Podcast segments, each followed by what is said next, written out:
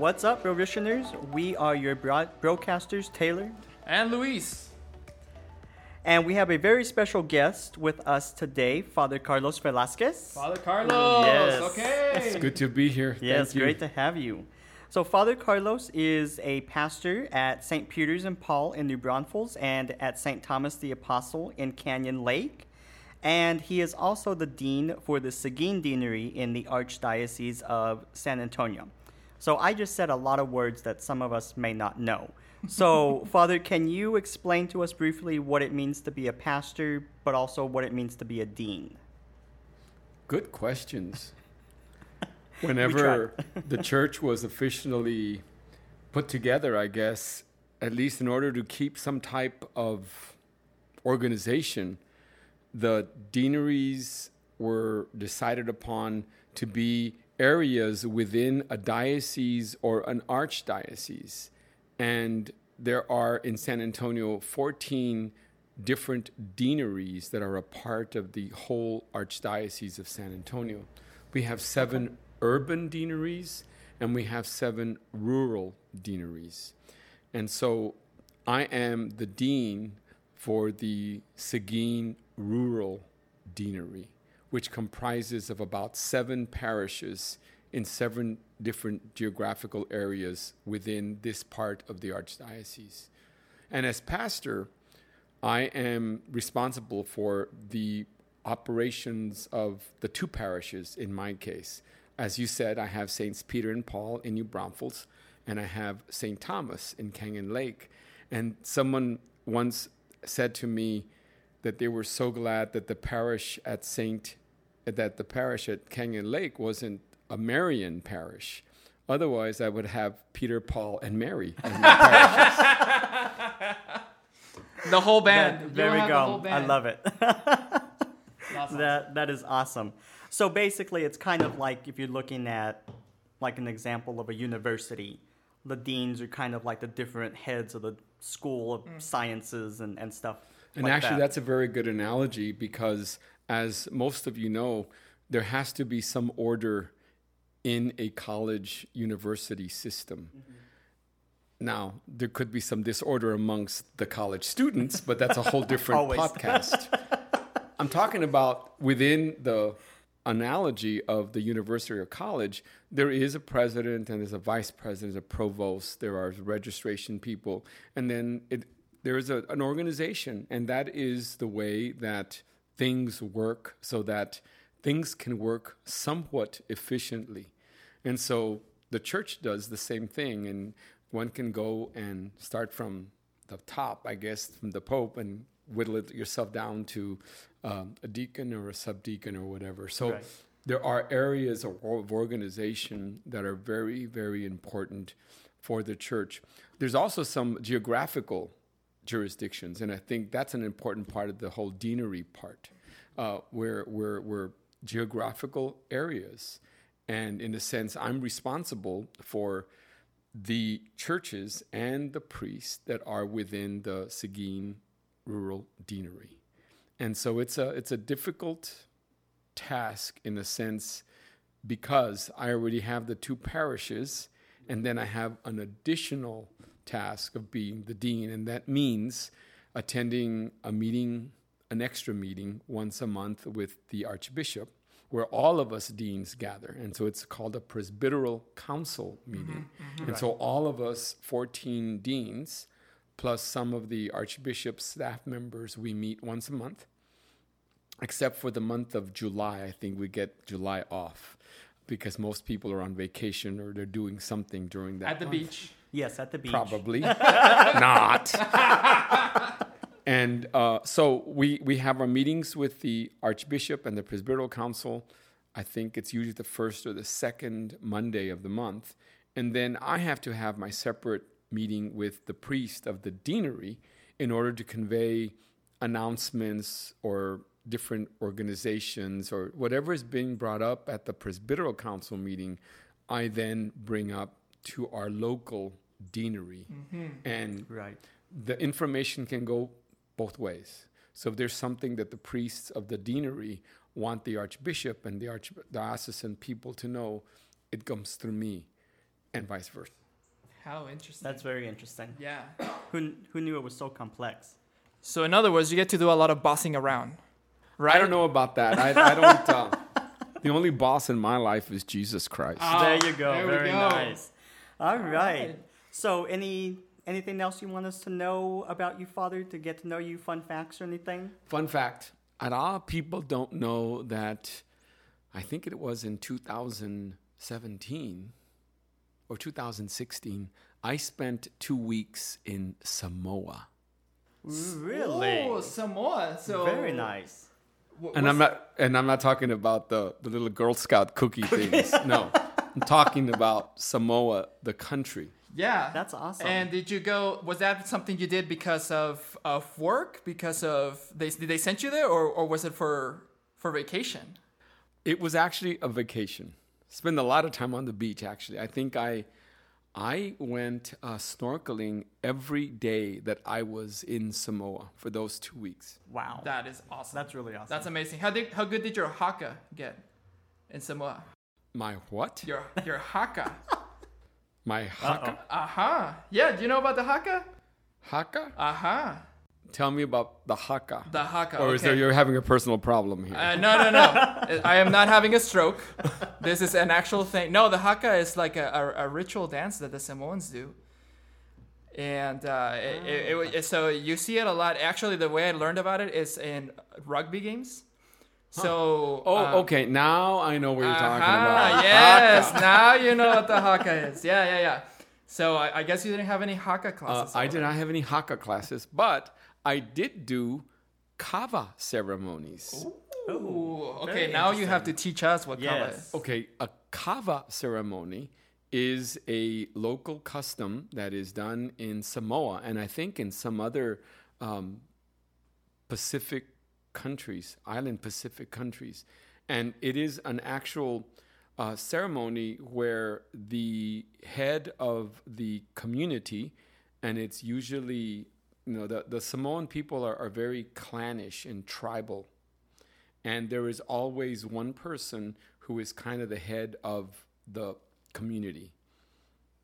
And in order for you to be welcomed as a guest or as a family member or at special occasions in the life of the community, there is a kava ceremony. And the kava ceremony consists of taking a powder that is taken from a kava tree, I think, and it is um, made into a paste. And then the paste is, in a sense, it is brought through a strainer, in a sense, and um, you drink from the kava cup. and you pass it from one person to another Oh, how cool. and Very nice. it's very non you know c- you Not can't do that right COVID-friendly. now Yeah, during covid COVID-friendly. i'm not sure how they're doing it in, in samoa right We now do not recommend to do this at home right now. not right now but i was honored by having several kava ceremonies in my name because i was Oh, wow. visiting them and so when i traveled with a family that i knew from the united states from one community to another there I was able to be honored by participating in a kava ceremony. And um, you basically drink the kava and then you say some words and you pass the kava bowl to the next person. And that's how you continue to, to become a part of the community. It's a very beautiful tradition and it really reflects what I think the Samoan community is about. Of course, you have to wear the proper attire for the kava. You have to be uh, also uh, sitting on a particular straw mat that every community has made for themselves. And so every community has a traditional straw mat that they sit on for their kava ceremonies. Wow. Very That's really- beautiful culture, very beautiful people. The people are giants. They're huge. the men and the women Yeah. both are huge. There's some American uh, football players that come from Samoa. Right. And that's where you know, why they stand out so much. They're huge, but they're big teddy bears. Oh, They have the awesome. best a smiles, Of, lot of. Yeah. a lot of compassion, a lot of love. I was able to go to Samoa because some friends of mine, who I met over 30 years ago, have friends who lived there. And I guess over the last 25 years, they had been asking me to go. And I always, I always told them, no, I don't think I'm going to be able to make it this year. They were going every so often. And finally, I think it was in 2016, I said yes. And I actually wasn't sure if I was going to be able to spend the entire two weeks in Samoa because I wasn't sure if I was going to like it. there you go. It's yeah, it's a completely different place. It is. Yeah. Different world, is. yeah. So I ended up making uh, plans to have an easy out for a week. So, and I told my friends, look, I'm going to go to Samoa with y'all. But if I don't like it after that first week, I've already made reservations to go to Bora Bora Oh, Oh, yeah. very No, nice. That, There that you is go. a good destination. because it's not that far. Uh-huh. It's only like a 45 minute plane ride. But guess what? Loved it. loved Samoa, didn't want to leave Samoa. And to this day, I'm hoping that I'll go back. oh yeah. Oh Very yeah. nice. Another interesting thing about Samoa is that it really is at the very end of the international date line for the world. Really? So, Yes. when you're looking at the sunset, it really is the last sunset of the day. Wow. Isn't that a cool I'm getting chills. fact? I'm getting, yes. That's really cool. And the other interesting thing is that because most of the industry and because most of the finances and because most of the world is in New Zealand, which is across the international date line, you're sitting listening to the radio and you're listening to tomorrow's news. oh wow. Yes.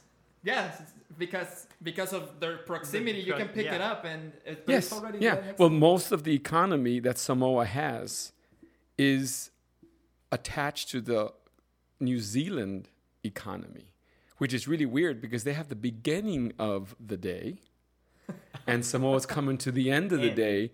But I could tell you, and if I was in Samoa, I could tell you what's going to happen tomorrow You could, Yes. You could predict the future, basically, if I'm in Samoa. if you're in Samoa. if you're in New Zealand, you're out of luck. Yes. You're out of luck. Yes. All right. Well, thank you. I so I have to make a a fun fact here too. So Father Carlos is actually my boss. So you've actually been mentioned in our podcast before. So you're a little infamous. So people kind of already know the name. Um, but I'm I'm happy that you're here with us tonight and. Let's go ahead and start talking about our topic. So, Brillitioners, the topic for tonight We have a topic. We have a topic. You came prepared. We came prepared. oh, right? good. There is a plan. Yes. In fact. Yes. So the title of uh, tonight is "Bro, Where's My Prayer?" And so, Bro Listeners, our first episode, we talked about how to pray. We talked about how Luis and I pray, different methods. So, really, what we want Father Carlos to to talk about is how do we know God is answering our prayers, and how do we know that God is hearing our voice when when we when we pray. And just a, a fun fact about this this episode too is Luis and I were planning on doing this as our second episode, and we sat down to start planning it in my office actually a couple of Saturdays ago, and we were just like. Nope, this isn't happening. we don't have enough enough knowledge base to, to really talk about this.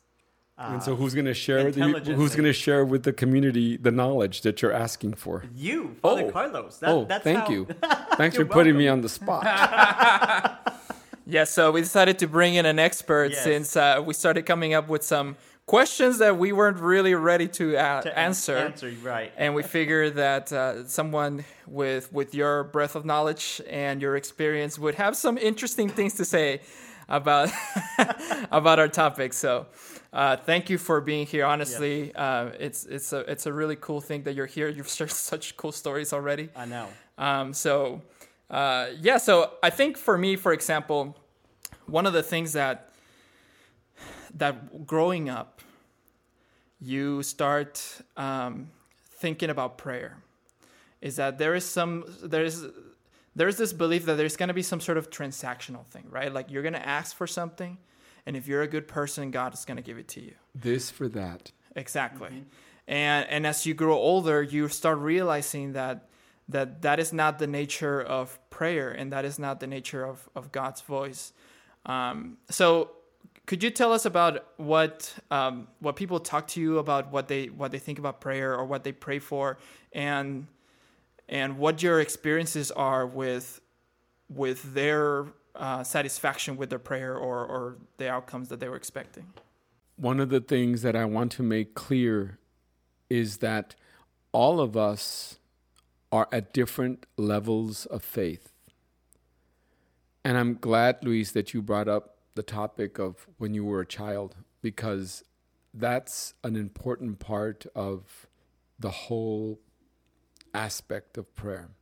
I think all of us can remember which was the first prayer that we learned. Mm-hmm. And maybe most importantly, who taught us yeah, that prayer. Absolutely. And that's an important part of this uh, conversation because I certainly do not want anyone to feel excluded, but everyone needs to be included in the conversation. First of all, we need to figure out. Megan, I guess we don't have to figure out, but we need to acknowledge that everyone is as is at a different level when it comes to their formation in faith.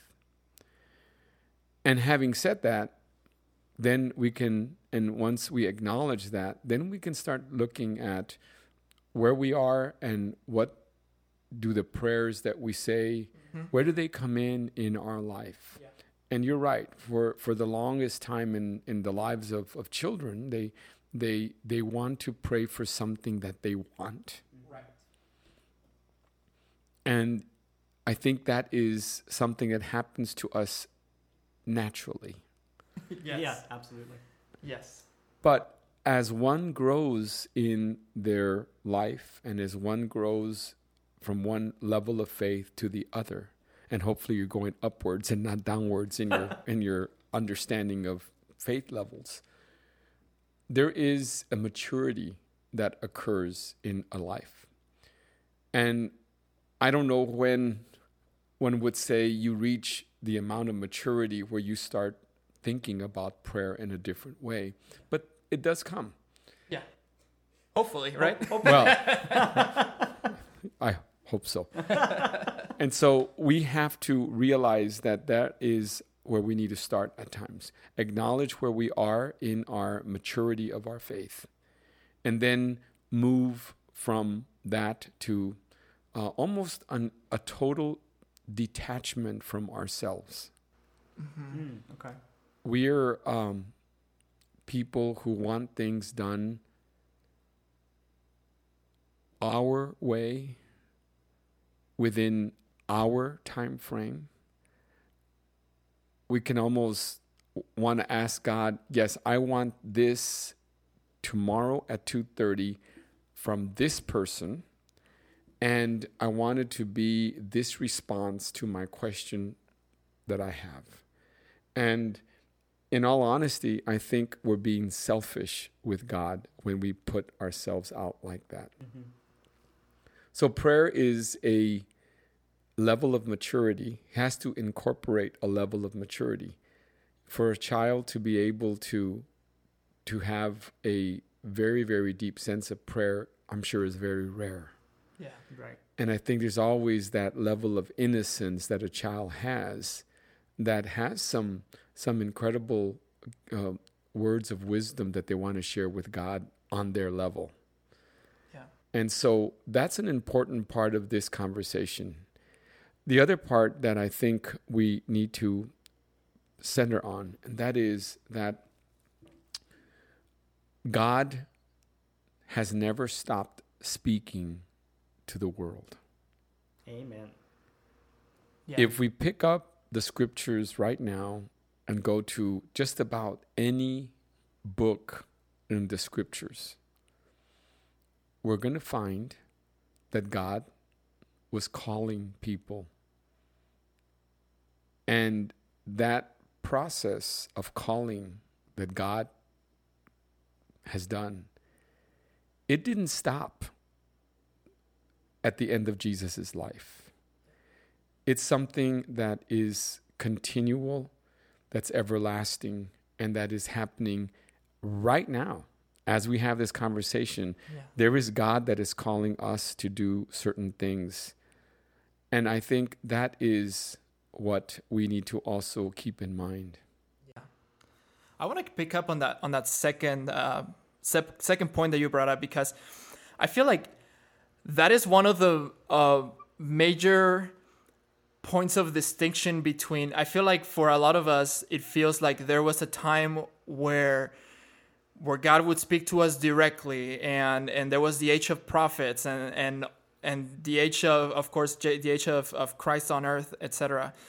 And I feel like a lot of us expect God's voice to be something like that, right? In fact, uh, many of those who have a hard time believing in God and and accepting God's existence and presence in, in their lives point to to that sort of thing. Like, where is God's voice anymore? Why is nobody? Why is God no longer talking to us in the way that we see depicted in, in the Bible and whatnot? Um, what are some of the ways that you um, that you feel God continues to speak to us, and in what particular ways could we look for God's voice in the world? There uh, needs to be an openness to ourselves. There are many, many distractions that are a part of our society today. There are many things that we worry about. There are many things that are obstacles between the relationship that we have with God.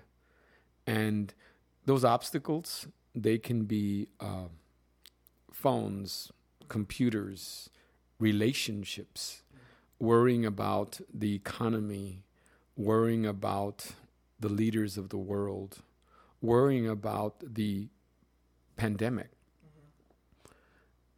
And we simply have to detach ourselves from all of that. And I'm not saying that we have to physically detach ourselves from some of the things that have become a part of our normal being now. But there's ways to do that. There's ways to to detach yourself from those things that are humming and you know that are taking part in our life right now.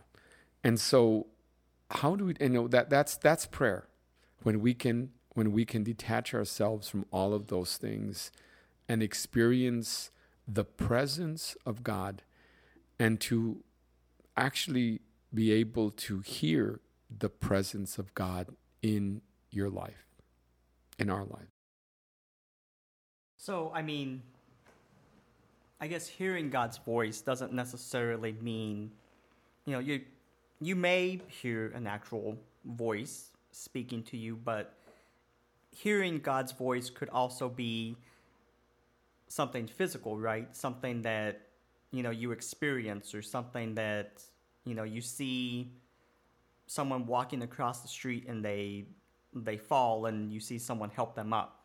Would would you Absolutely. God speaks to oth- through other people to us. We don't have to be the direct um, recipient of that call from God. It could be coming through another person. It could be coming through another situation. You know, how many times have we heard that an experience changed their life? Yeah. absolutely Sometimes an illness changes a person's life. Sometimes a relationship changes a person's life. Sometimes there is um, some type of of distress or anxiety. Those are those are ways that God calls us as well. And the most important thing is how we are responding to that call. But we cannot respond unless we hear. Unless we hear the call we can't respond to the call. Now, um, I think that I think that in in many of our lives, uh, so all of us are going through our different journeys in life, and all of us are experiencing different levels of of God's presence in it. I wanted to ask you. Um, you have a you have a very a very different experience of God that we do, uh, perhaps in, in the shape that that you are a you're you're a priest, um, and so you you've made the choice to dedicate such a large part of your life to the church, to serving um, the mission of, of Christ on earth. And I wonder, do you, was there a moment where you felt like you heard God's calling? Do you remember that how that moment was? And how did you know that it was God's calling for you? How did you know it was God's voice speaking to you? I've been ordained a little bit over 30 years now. And part of my 30 years was um, being the vocation director for the Archdiocese of San Antonio. For six of those years, I was the arch the I lived with the Archbishop, Archbishop Patrick Flores, yes. and I uh, was the vocation director for the Archdiocese. Your question is very interesting because, yes, there are many, many individuals who hear the voice of God and automatically they know that it's God who's calling them to religious life, priesthood. And then there's also people who they don't hear that direct calling, but it's through others that they experience that calling in my life, I, I don't think I could tell you that there was one specific bolt of lightning event that occurred in my vocation. There are too many incredible factors, I think, as part of the, the equation in my life. Uh, great grandparents, great parents, great parish life. I tell people I'm I was a, a a church rat in a sense. I, I used to hang out around the church a lot. And I think it was through the example of my grandparents, through the example of my parents, through the example of the parish priest that were that uh, the pastors of the church where I grew up in. And most importantly, it was through the people, sometimes the people that I didn't even know, who would look at me and who would later say to me, uh, Hey, Carlitos, as they used to call me, have you considered being a priest? And that kind of sealed the deal because oftentimes you take for granted what parents say, what grandparents say, what maybe the parish priest says. But when it's someone who is out there, who is totally out of the realm of your world of friends or whatever, that says, you know, you may have a vocation here. So I think that's where that's the that's the area that I fall in. And like I said, there was no bolt of lightning experience for me. It was just um, living my life, uh, taking in everything that God kind of put before me, and being able to acknowledge that this was going to be the way that I wanted to be of service for the people of God. And I say it that way because there are many people who may be listening who may have that longing mm-hmm. for being a priest or religious. And that is absolutely amazing and wonderful. But at the same time, there are many of you who want to be of service mm-hmm. to the people of God. And you can do that too. Mm-hmm. You don't have to be a priest or a religious. And so there's different ways that we can be called, and there's different ways that we can respond to God. Yeah. Especially now in the times that we're living in today. Yeah. And I, am I'm, I'm curious. Um, I feel like there's a lot of us out there who are, especially uh, for our audience, maybe some of us are trying to just figure out what our vocation is supposed to be or what our calling in life is, even if it's not uh, a religious vocation. Maybe we're just trying to figure out what our career path is supposed to be, how we're supposed to, what our place is in the world, basically. Um, the, the moment that it synced in for you that, okay, this is it. This is what God is calling me to. I'm sure now. Were you surprised? Like, It happened this morning. and that's honest because Yeah. I think I tell people, you know, it, it, you have to make a commitment every day. Absolutely. Ah. yeah. It, it's, I mean, I've had some wonderful moments as a priest. My the moment of my ordination, I thought was amazing. I there was something that I really truly felt at that moment, and that was amazing. But I also know that there have been many days since then when I've gotten up and I said, "Yeah, this is what I want to do, and this is one what I want to continue to do." So it's almost as if you have to recommit yourself Every day. every day. Because in reality, even though I may have certain set things that are a part of my schedule every day, there's a lot of surprises that God has placed before me every single day of my priesthood. Oftentimes, they're really joy filled events, but I can also tell you that there's some days where it's not so joyful. Yeah. yeah. Right. Just like everybody Any- has the, the bad day in the office. Any job. Except Yes. Taylor. Taylor loves his job. I do. Taylor I, I do love my job. doesn't And have he's saying that because his boss is in the room. Um, yeah. Yeah, so I guess going off of, you know, hearing God's voice and, and how we hear God's voice, what happens and if we're praying for something and we're not hearing his voice, we're not or we're not getting the the answer that we think we should get. I mean, does it mean that you know we're just completely lost or that you know God loves us less, which of course we all know the answer to that. But I have to go back to what I said earlier about experiencing detachment and not being selfish. There's a very beautiful gospel reading that accompanies the beautiful sacrament of the anointing of the sick taken from Matthew. And in that short gospel reading, we are reminded that all of us, and you got to keep in mind that oftentimes, well, not oftentimes, whenever you're saying this or sharing this gospel with someone else, this is a very critical time in their life. Mm-hmm. They're either at the point of death or they're getting very close to death or they're simply sick, but they want to be healed. Mm-hmm.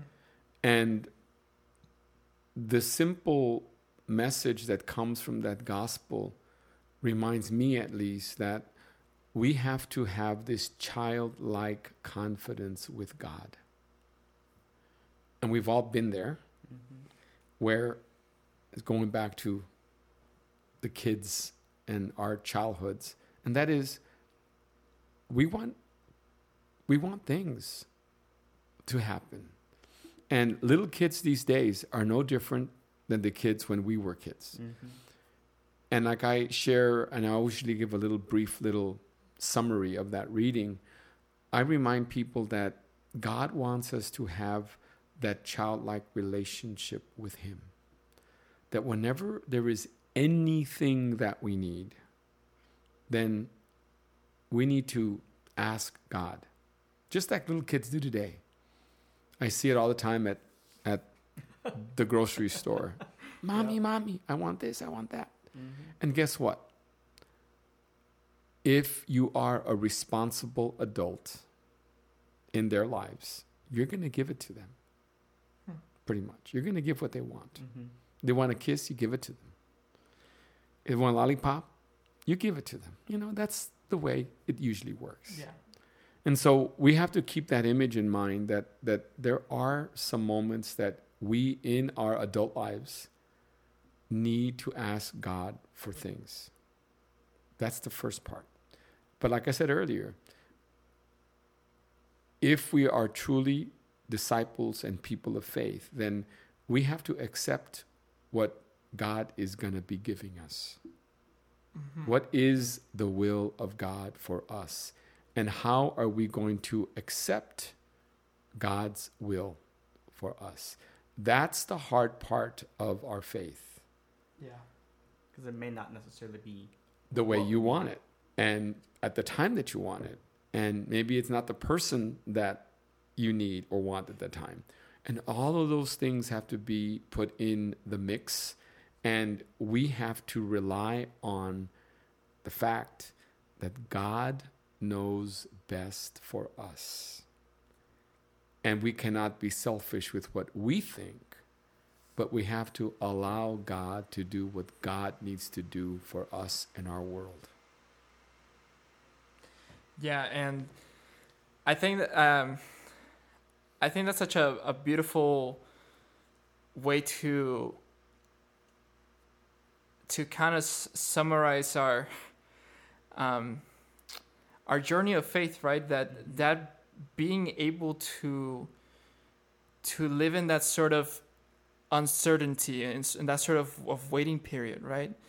Um, because our faith ultimately it's about it's about the hope right? It's about it's about living in, in the hope of the resurrection. It's about living in the hope of, of a better world to come of.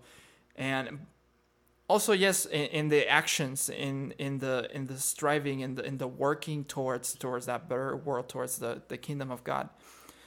But uh, I feel like one of the most important points of maturity for, for Christians is, is being able to see God within that moment of uncertainty and, and within that moment of waiting and within that because we don't know how that answer is going to come.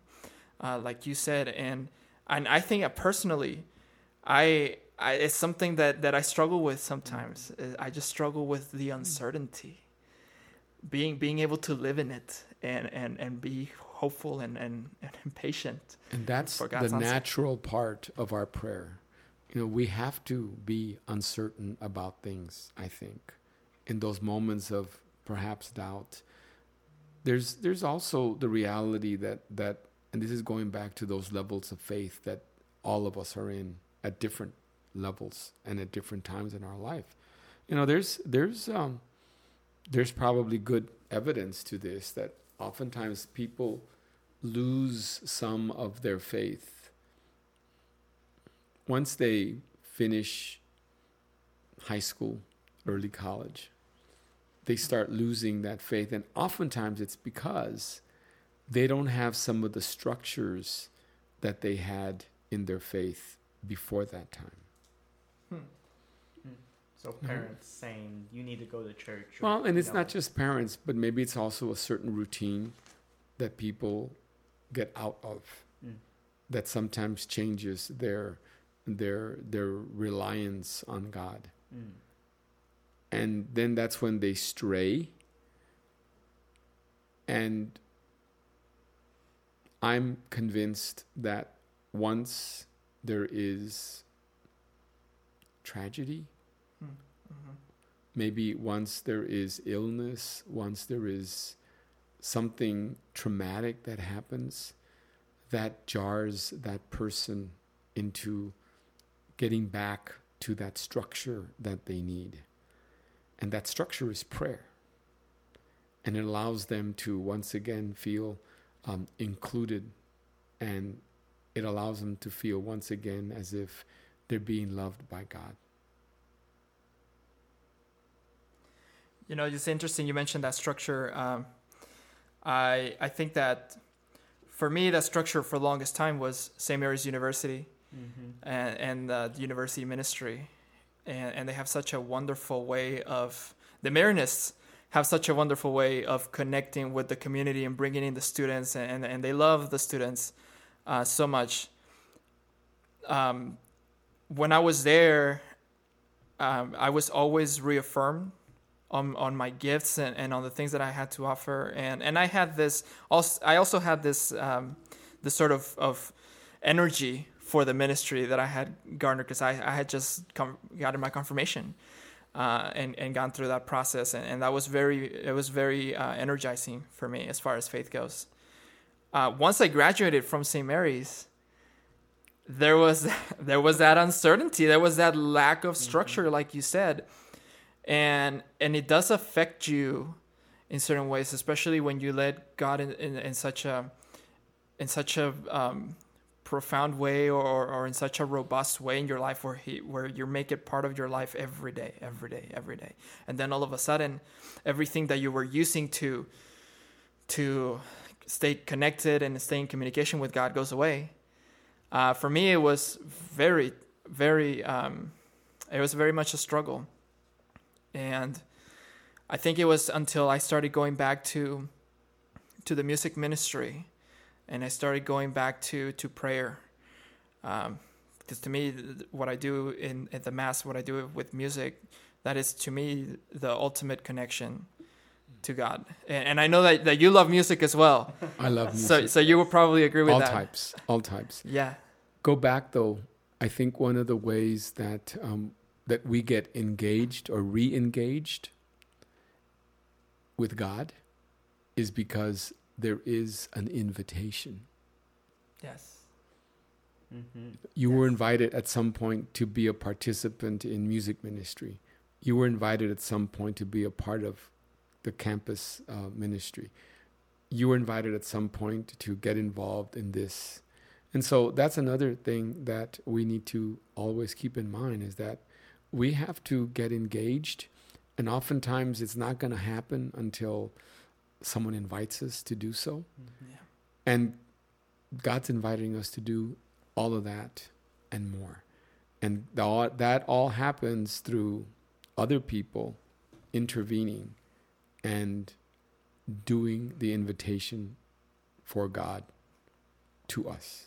Yeah, absolutely. I like I like that you brought up invitation because our gospel what what was it? I think two or three weekends ago, or was it last weekend?